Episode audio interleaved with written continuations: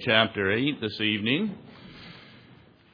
Victory after defeat. I've mentioned a number of times recently that one of Satan's best tactics is to isolate you. We're on a battlefield. If he can isolate you in battle, he can defeat you.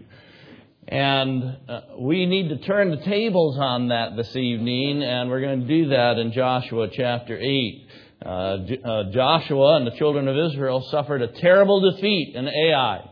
Uh, they were not walking in the Spirit. They did not seek God's guidance. They didn't seek God's help. And they went against a, a small little battle, small foe. Should have been an easy, uh, easy defeat for them. But they did it in the flesh, and there's nothing easy in the flesh. They suffered a huge defeat. Joshua is very upset. Goes to the Lord. What in the world is going on? And the problem is, he went to the Lord after the defeat. And he should have gone to the Lord before the battle. And so he's going to learn a valuable lesson. In chapter 8, he is going to show us what it is, what God can do in your life after you've suffered a great defeat, if you'll let him. Satan wants you to think you're the only one that's ever been defeated. That's that isolation. He wants you to think that you're the only one that has lost a battle with the flesh. That you're the only one that's succumbed to a temptation that seems to be easy. It should be an easy foe, but you've been defeated over and over and over again. And Satan wants you to think you're the only one that's ever happened to. And God put this in, the, in God's Word to show us you are not the only one. You are not the first one. You will not be the last one, but there is hope uh, in, the, in the Word of God and following God. Let our young people be dismissed for children's Bible time, second grade on down. Children's Bible time, Mr. Frank.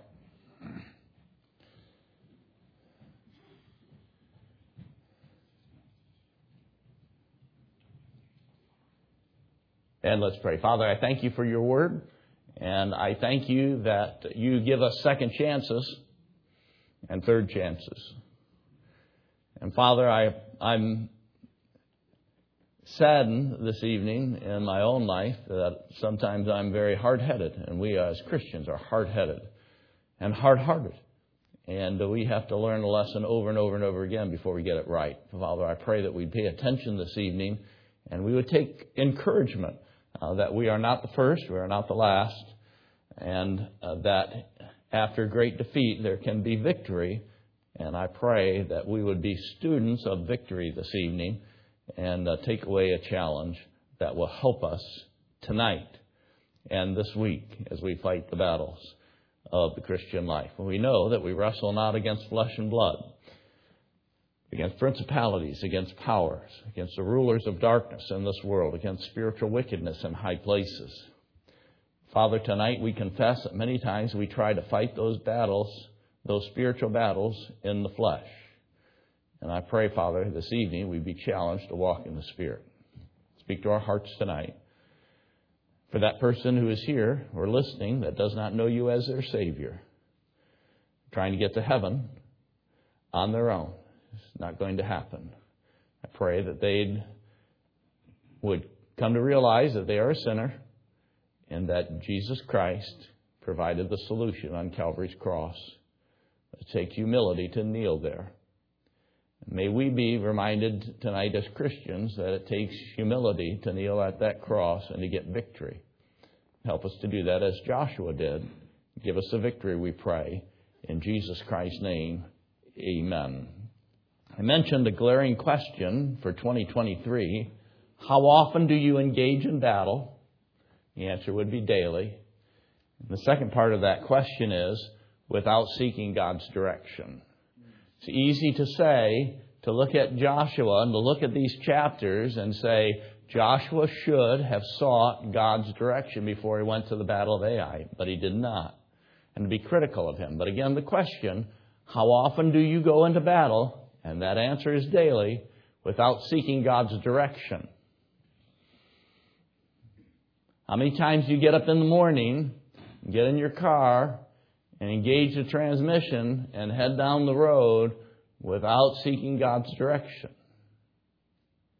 And we wonder why we have defeat throughout the day, but we have not sought God's direction. Israel failed to seek God's wisdom, failed to seek God's direction, and they lost against a fairly easy opponent. And you think about the flesh that you fight every day, and you look at those things, and they're little things, and you say, that's fairly easy. I should be able to resist that. I mean, it's just a cookie. But you've eaten three containers of them before the day is done. It looks fairly easy, but it's a struggle. Christians in 2023, Christians are failing to seek God's wisdom and direction, and Christians are routinely failing to win the battle. Chapter 8 is learning from those losses. Chapter 8, verse 1 The Lord said unto Joshua, Fear not, neither be thou dismayed. Now, what leads us into chapter 8 is chapter 7. Chapter 7, Joshua again got on his face before the Lord and said, What in the world's going on? Why have we been defeated? Why have you left us alone? Uh, this is a terrible thing. And God said, Hey, you've got sin. And I'm not going to bless you with sin. And you need to take care of the sin. Israel has sin and that they have taken of the accursed thing. You got to get rid of the sin. And so they they went. They did. Now they went uh, tribe by tribe, uh, family by family, uh, man by man, until Achan was identified, the sin was identified, and it was dealt with. And now we're into chapter eight, and God says, "Now you've dealt with sin. Now you've sought my faith about what to do. If you if Joshua would have said, Lord, we're going to battle against Ai today." Um, is, is that is that a good thing or not? God would have said, "No, it's a bad thing." Oh, it's a bad thing. Yep. Why? Because there's sin in the camp. Go deal with it. God could have told him before. God would reveal it before if we asked. Uh, but he didn't, so we're here. Uh, Joshua's dealt with it. The sin has been taken care of. It's been put from them. They've gone before the Lord. They sought his face. And God said to, to Joshua, Fear not. Neither be thou dismayed. Take all the people of war with thee and arise and go up to Ai. See, I, I have given into thy hand the king of Ai and, the, and his people and his city and his land. Thou shalt do to Ai and her king as thou didst unto Jericho and her king, only the spoil thereof and the cattle thereof shall ye take for a prey for yourselves. It's interesting is Satan wants you to take things now. If Achan would have waited, he could have enjoyed the spoils, but he took things out of God's timing. We'll talk about that in just another moment as well. And so God just tells him to lay an ambush uh, for that. And Joshua rose, verse 3, and all the people of war to go up against Ai. And Joshua chose out 30,000 men of valor and sent them away by night. Now, as you recall, in chapter 8, the children of Israel went against Ai. Uh, they, they sent a group up that should have been able to conquer the city, and they couldn't. Ai chased them, the men died, they lost their lives, and Ai chased them. So uh, they are going to use this to their military advantage. The fact that the people of Ai have been accustomed, they, they know that they turn uh, Israel back, and they are confident that they can do that again. So Joshua is going to send a group to the front. He's got a, he's got a, a group waiting in line, in, in ambush behind. And he's, they're going to approach the city, and the people of Ai, they're going to engage in battle. Israel's going to turn tail and run, as they did before. The people of Ai are going to be encouraged to say, ha, ha, ha, we got them. And, and that's what happened. And all the men, all of them from Ai, emptied out of the city and gave chase to the children of Israel. They're going to lay in ambush. And verse 4, and he commanded them, saying, Behold, ye shall lie in wait against the city, even behind the city, go not very far from the city, but be ye all ready. And I and all the people that are with me will approach the city, and it shall come to pass when they come out against us, as at the first, that we will flee before them. For they will come out after us till we have drawn them from the city, for they will say, They flee before us as at the first, therefore we will flee before them. then ye shall rise up from the ambush and seize upon the city, for the Lord your God will deliver it into your hand. And it shall be, when ye have taken the city, that ye shall set the city on fire. And they did. Verse 10. Uh, Joshua rose up early in the morning, numbered the people, and they're going to they're going to enact this plan. Getting up early in the morning is a is a good thing. And verse 17, drop down there. So the ambush is going on. Uh, it, it falls out just as you saw in the first eight verses. They approach the city. Uh, the people come out, they turn tail and run. They're given, uh, they're given pursuit. The ambush comes in from around. They go in the city. They burn it with fire.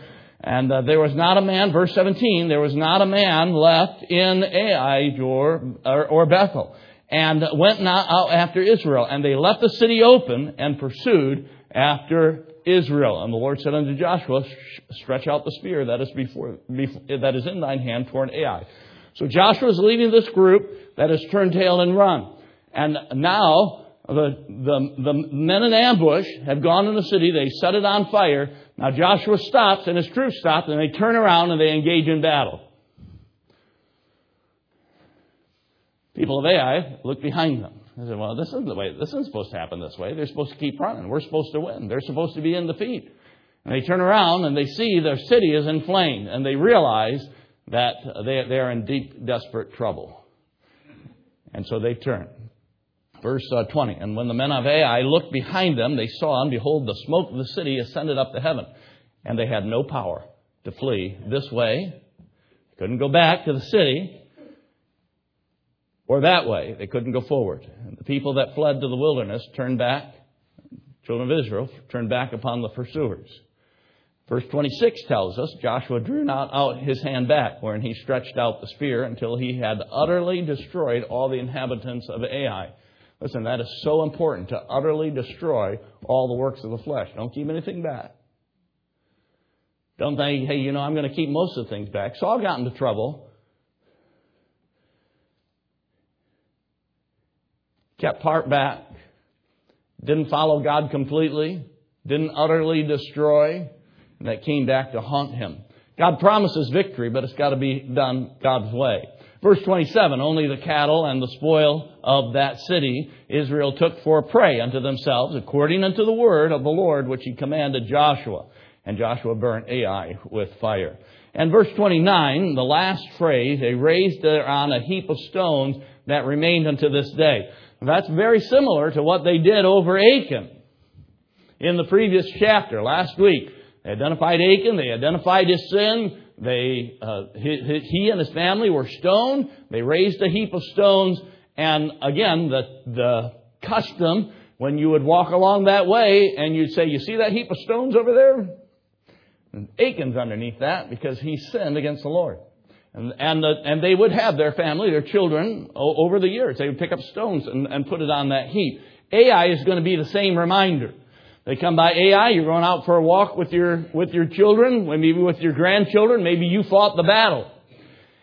And the children say, man, dad, granddad, what's that, what's that heap of stones? Well, let me tell you about that heap of stones. Matter of fact, pick up a stone I tell you about the heap. And they could, re- they would review, there was sin in the camp. Ai uh, happened. And as a result, of Achan's sin. There was a penalty that had to be paid. And Achan lost his life. And that's Achan's uh, pile over there. But then God gave us the victory because we got things right and made things right and, and determined that we were going to live in the Spirit and not walk in the flesh.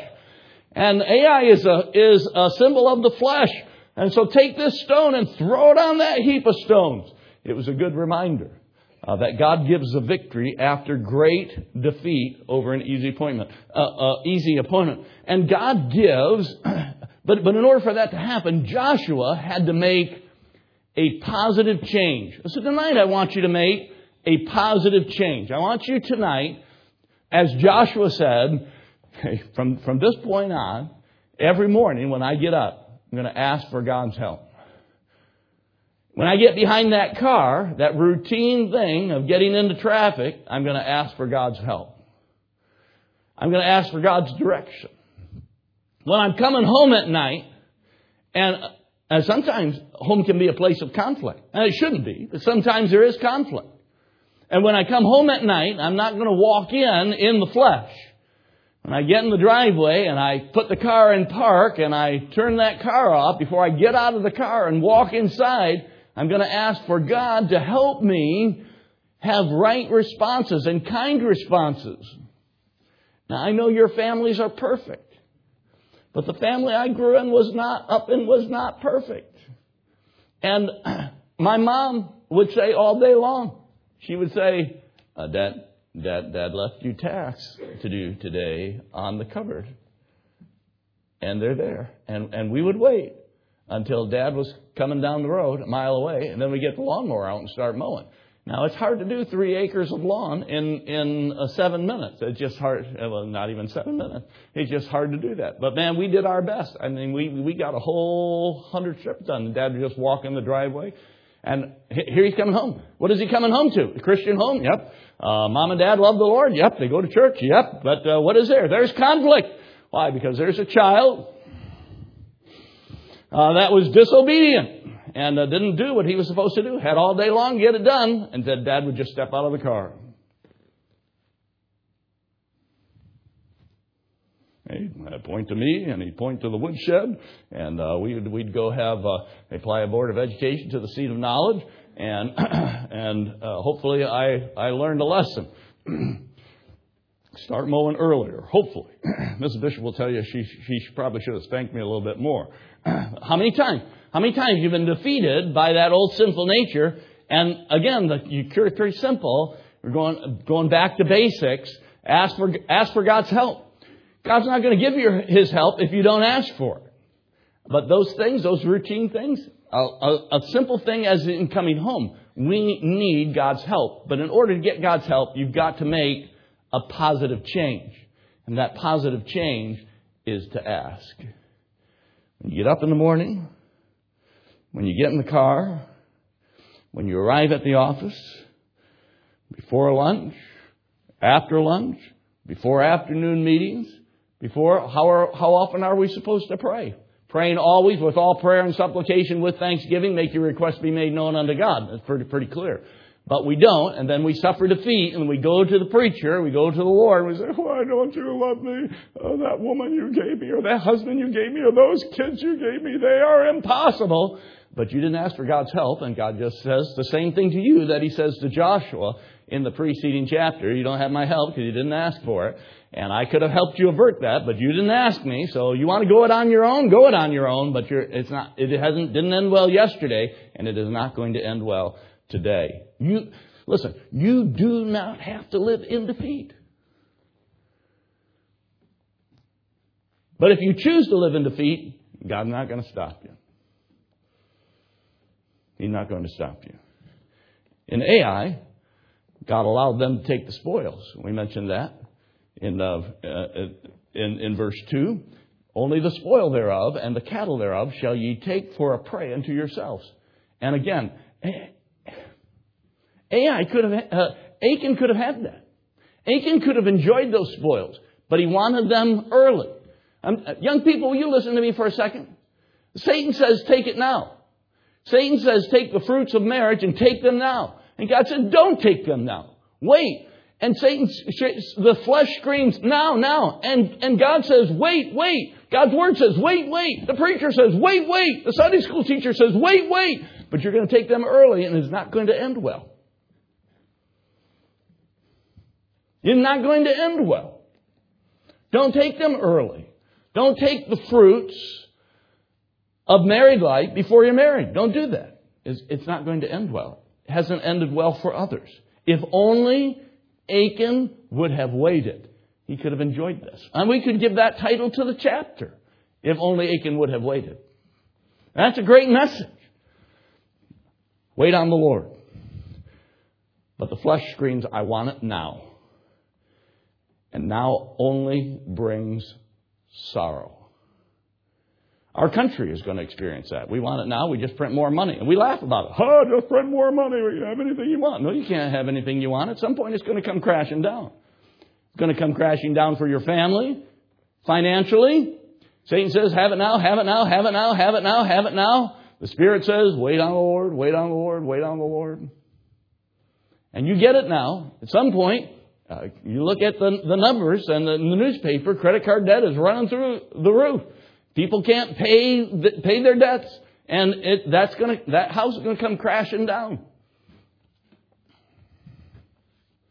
The Civil War, General Ambrose Burnside, known as Sideburns, the Battle of the Crater. I visited that several years ago. Uh, a friend of mine pastored a church that was Crater View Baptist Church. I'm not a great Civil War historian, and so he he invited me down. They were having a conference. I preached on a on a Monday night, and I still remember the message that I preached. And he said, "Come down early, and uh, uh, you can take me out to lunch." And I said, "Okay."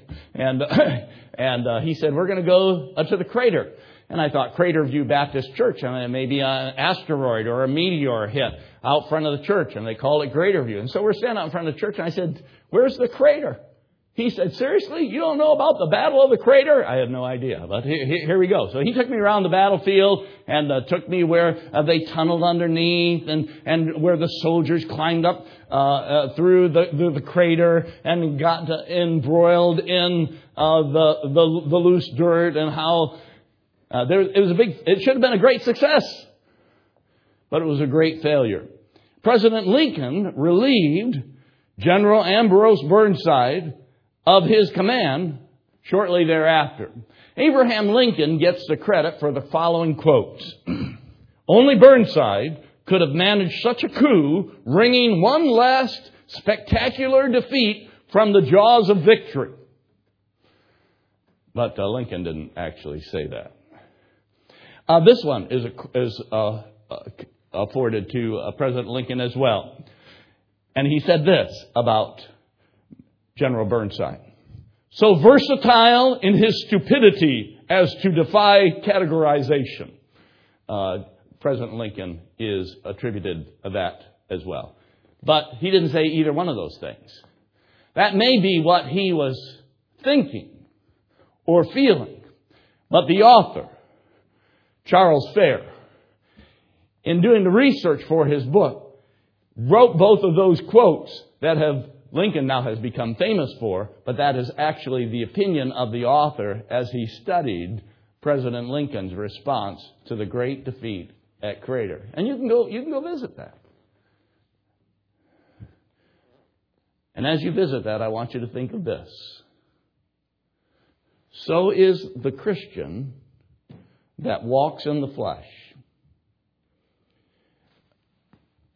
A Christian that walks in the Spirit it might be your mom, it might be your dad, it might be your Sunday school teacher.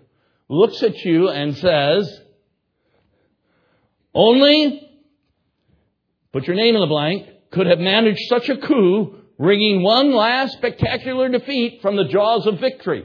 Only that Sunday school kid who continually walks in the flesh could possibly continue to walk in the flesh and suffer defeat. Only that child who is disrespectful to his parents could not learn from that lesson and be disrespectful again and pay the price. Listen, you've been in juvie, juvenile detention, you've been in, uh, you've been in timeout, you've been sent to your room, you've had things taken away, and you do it over and over and over and over again. Why not, why not walk in the Spirit? So maybe your parents could say this, so versatile in their stupidity as to defy categorization. I'm sure there are some parents that feel that way. So, so kids, stop doing it. Stop doing the things over and over and again that get you in trouble with mom and dad. Stop doing the disobedient things over and over again that get you in trouble with your teachers at school.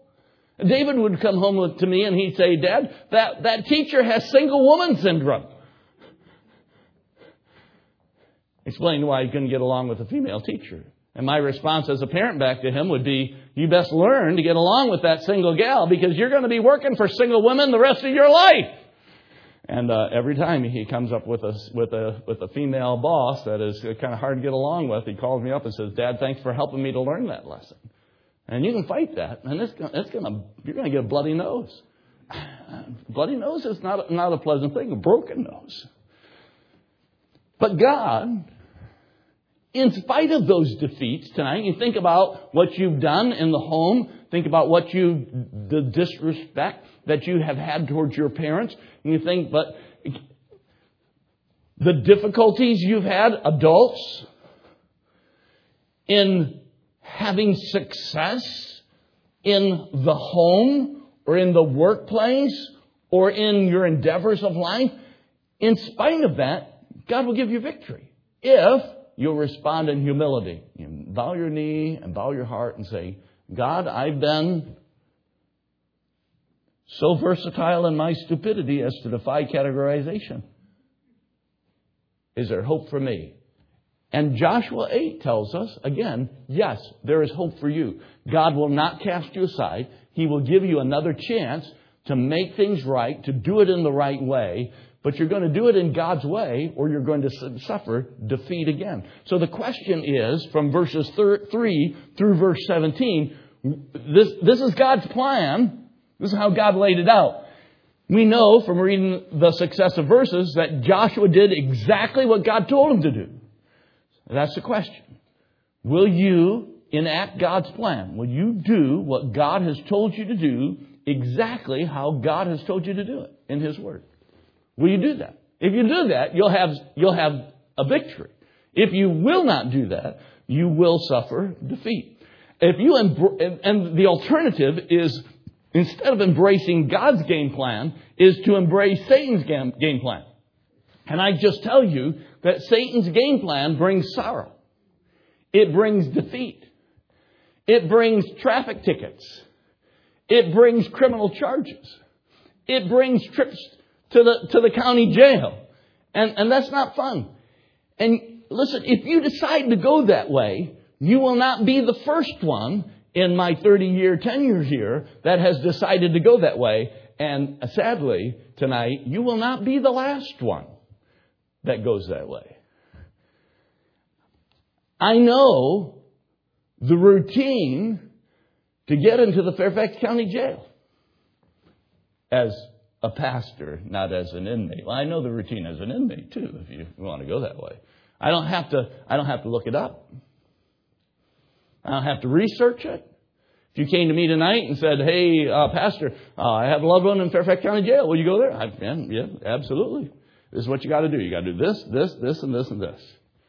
Uh, get, get, get, get your loved one to get the get the chaplain to send me an email, and I'll send my uh, my my packet back because every once in a while, every so many months, in order to get back in, I have to be recertified that I'm not a that I'm not a criminal thug coming in to uh, mess mess up the jail. They got to do a background check on me, make sure I've stayed clear. I've got to send a letter from the deacons that says yes, he's still a pastor in good standing, and send that send that off to uh, the jail, and they'll say, okay, you're good to come in again, and I can walk in there, show my license and my business card, and I walk in, walk into the jail, walk, walk behind. Well, you get to sit across the desk, not talking through a glass on a phone.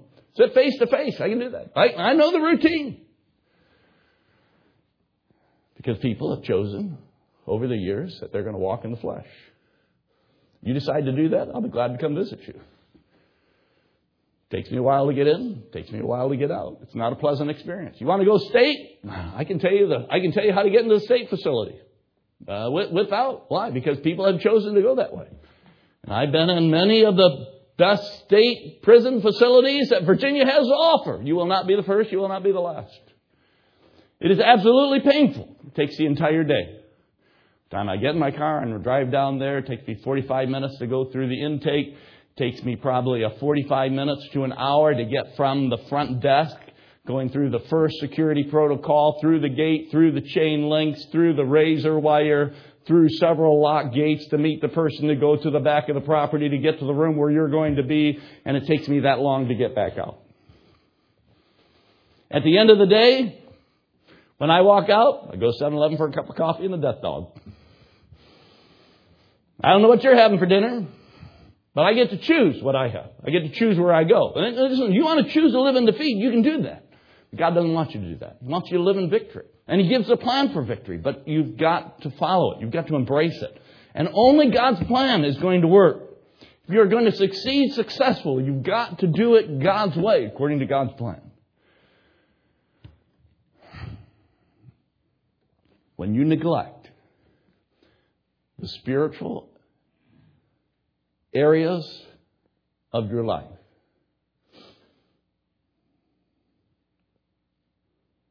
You're headed for defeat. When you neglect that, you're headed for defeat. The question is do you want the victory of Jericho or do you want the defeat of Ai?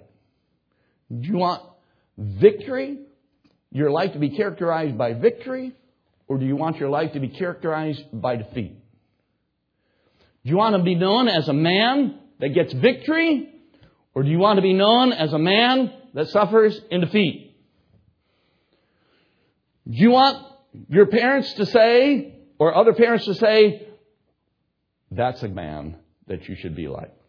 Or do you want them to say, that's a guy you should not be like, and I don't want you hanging around him? You choose one or the other. When you feed the flesh and you ignore your spiritual needs, you will suffer loss. You will suffer defeat. You will suffer doom.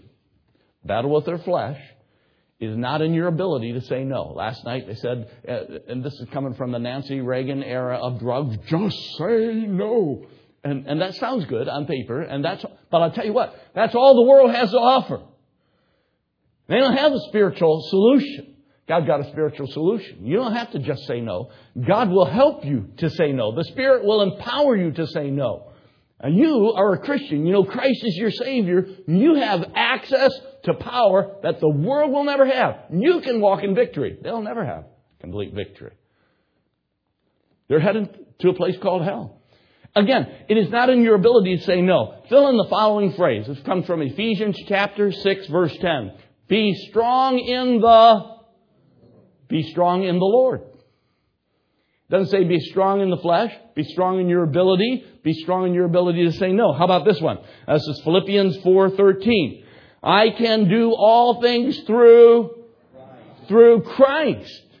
So it's from the Lord. And it's Philippians 4:13 in Christ. How about this one? I, I, quote this one a lot. 1 Corinthians 10:13. There is no temptation taking you, but such is common a man. But who is able?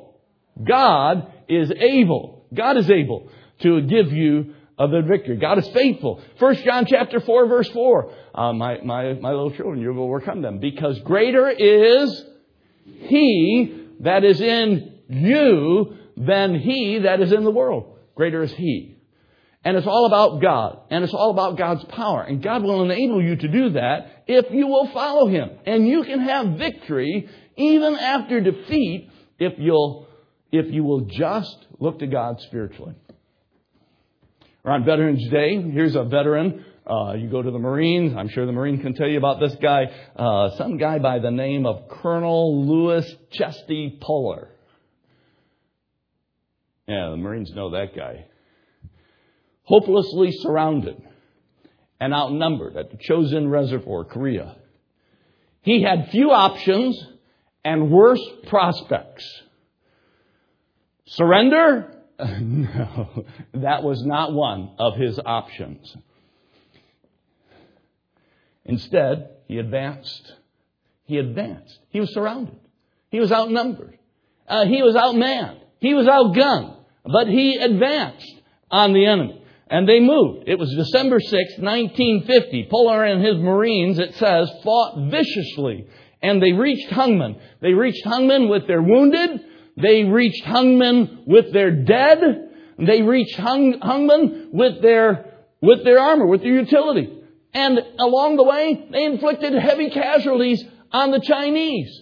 The campaign, America lost. This is what it says of Colonel Puller. He was an unlikely success in a campaign failure.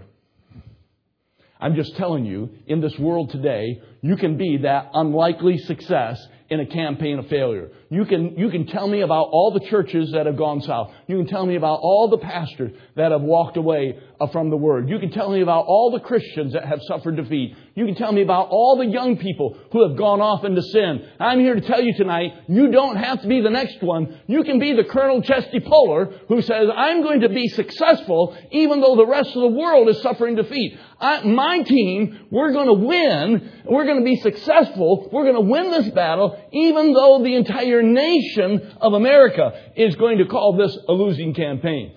And we celebrate his victory to this day. And we will celebrate your victory.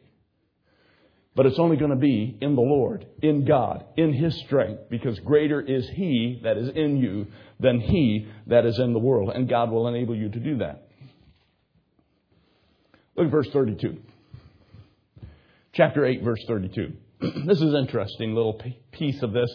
Kind of tacked on the end. It's interesting. A lot of uh, uh, fellows that write about this particular chapter in this passage don't address this last uh, this last paragraph. This is kind of neat. Verse 32. And he wrote there upon the stones a copy of the law of Moses, which he wrote in the presence of the children of Israel.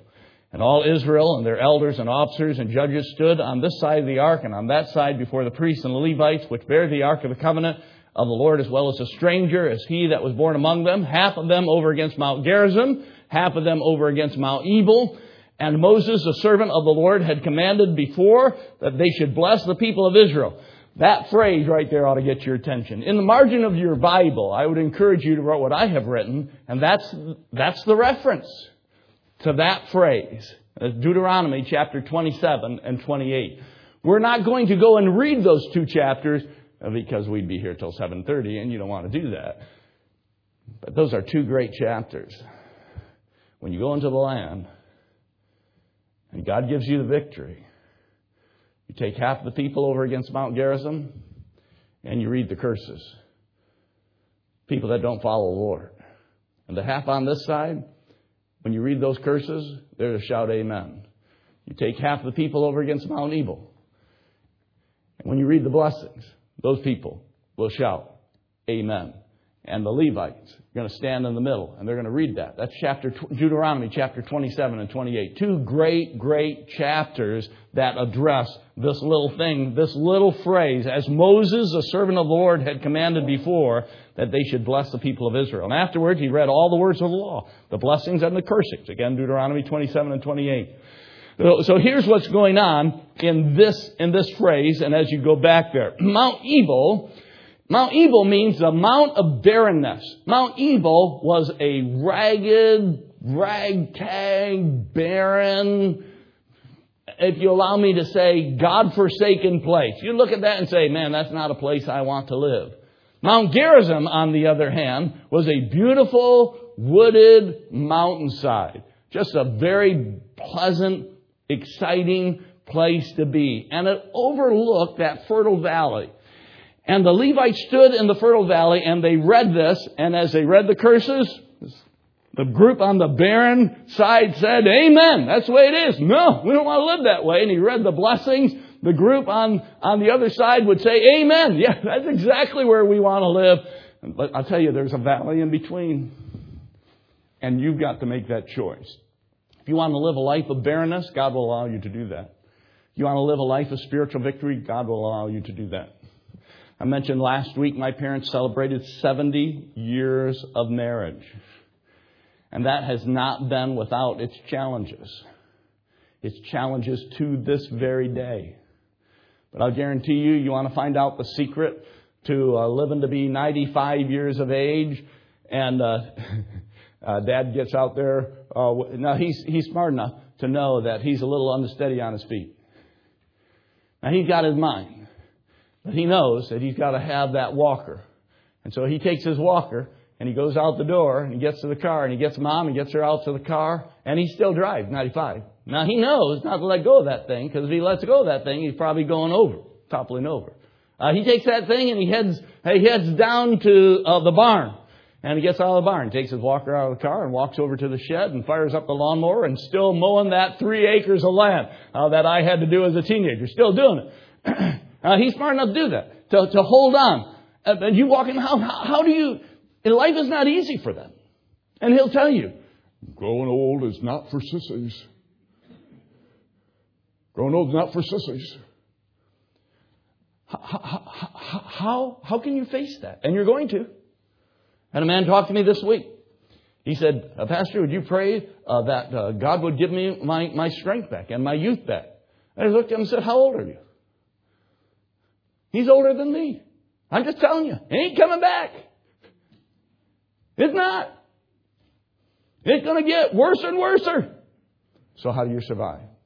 You walk in my parents' home tonight. I'll guarantee you. Walk in the front door. The couch over here. Chair over here. On the couch is where my dad sits. And he's got his Bible out. And he's got his notes out. And you walk in that door and say, uh, Dad, What did you read from God's Word? Let, let me tell you. And you better be prepared for the next hour. And don't, don't say, you know, I think, you be quiet. You be quiet and listen for a second. I'm not done.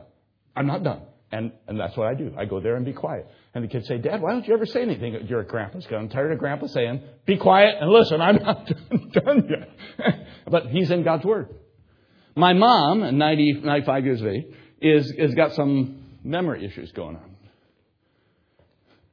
But her chair, Dad, Dad's couch is over there. Her chair is over here, facing the back window.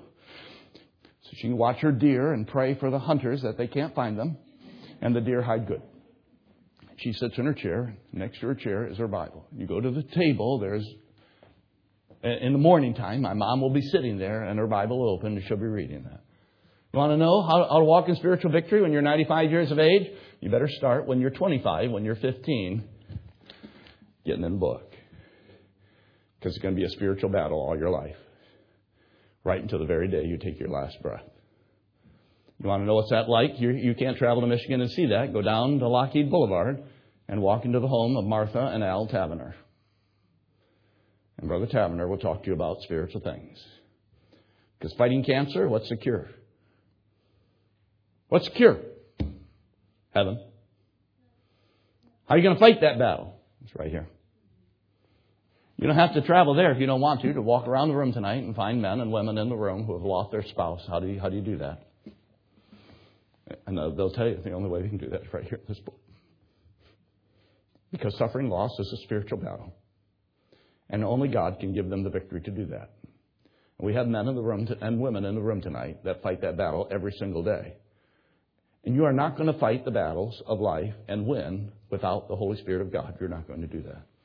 But if you fight those battles in the Spirit, you can win. You can be successful, and God will give you the strength to go on for the next day. John Paul Jones, father of the American Navy. Flagship Bonhomme Richard versus Her Majesty's Service Serapis, HMS Serapis. The British commander yelled to John Paul Jones, Surrender! John Paul Jones uttered those fateful words, I have not yet begun to fight. British commander probably shook his head. Jones took his ship that was going to sink and rammed the side of the Serapis, giving that thing a jolt and sending the sailors sprawling. At that same time, he had his sharpshooters on the ship and cleared the deck of the people on the deck.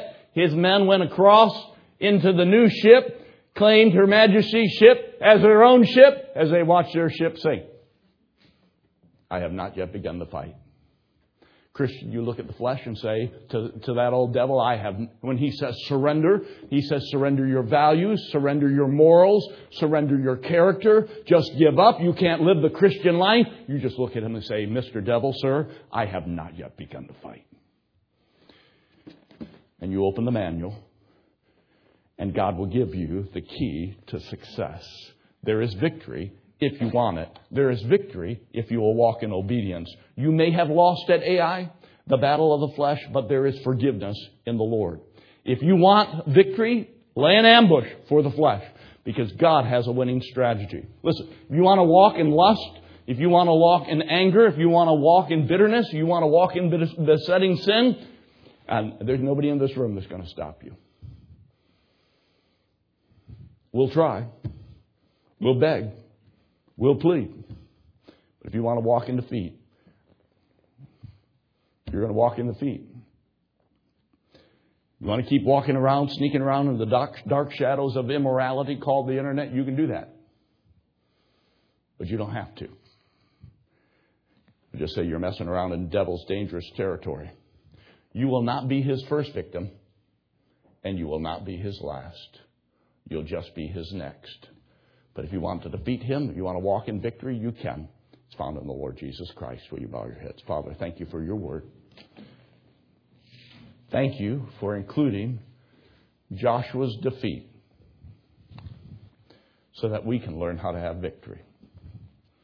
with every head bowed and every eye closed, you're a Christian here tonight. You've been walking in defeat, cowering in the dark shadows of the internet, looking at things, touching things, feeling things, saying things, thinking things that are not spiritual, and you know it. Trouble in the home, and you know it. Do you want to have victory tonight? You want the preacher to pray for you, and I will. Say, Preacher, God has spoken to my heart. Will you pray for me? Take your hand, slip it up, and I'll pray for you. Yes, sir. Yes, sir. Yes, ma'am. Yes. Yes. Yes, sir. In the balcony, I see your hand.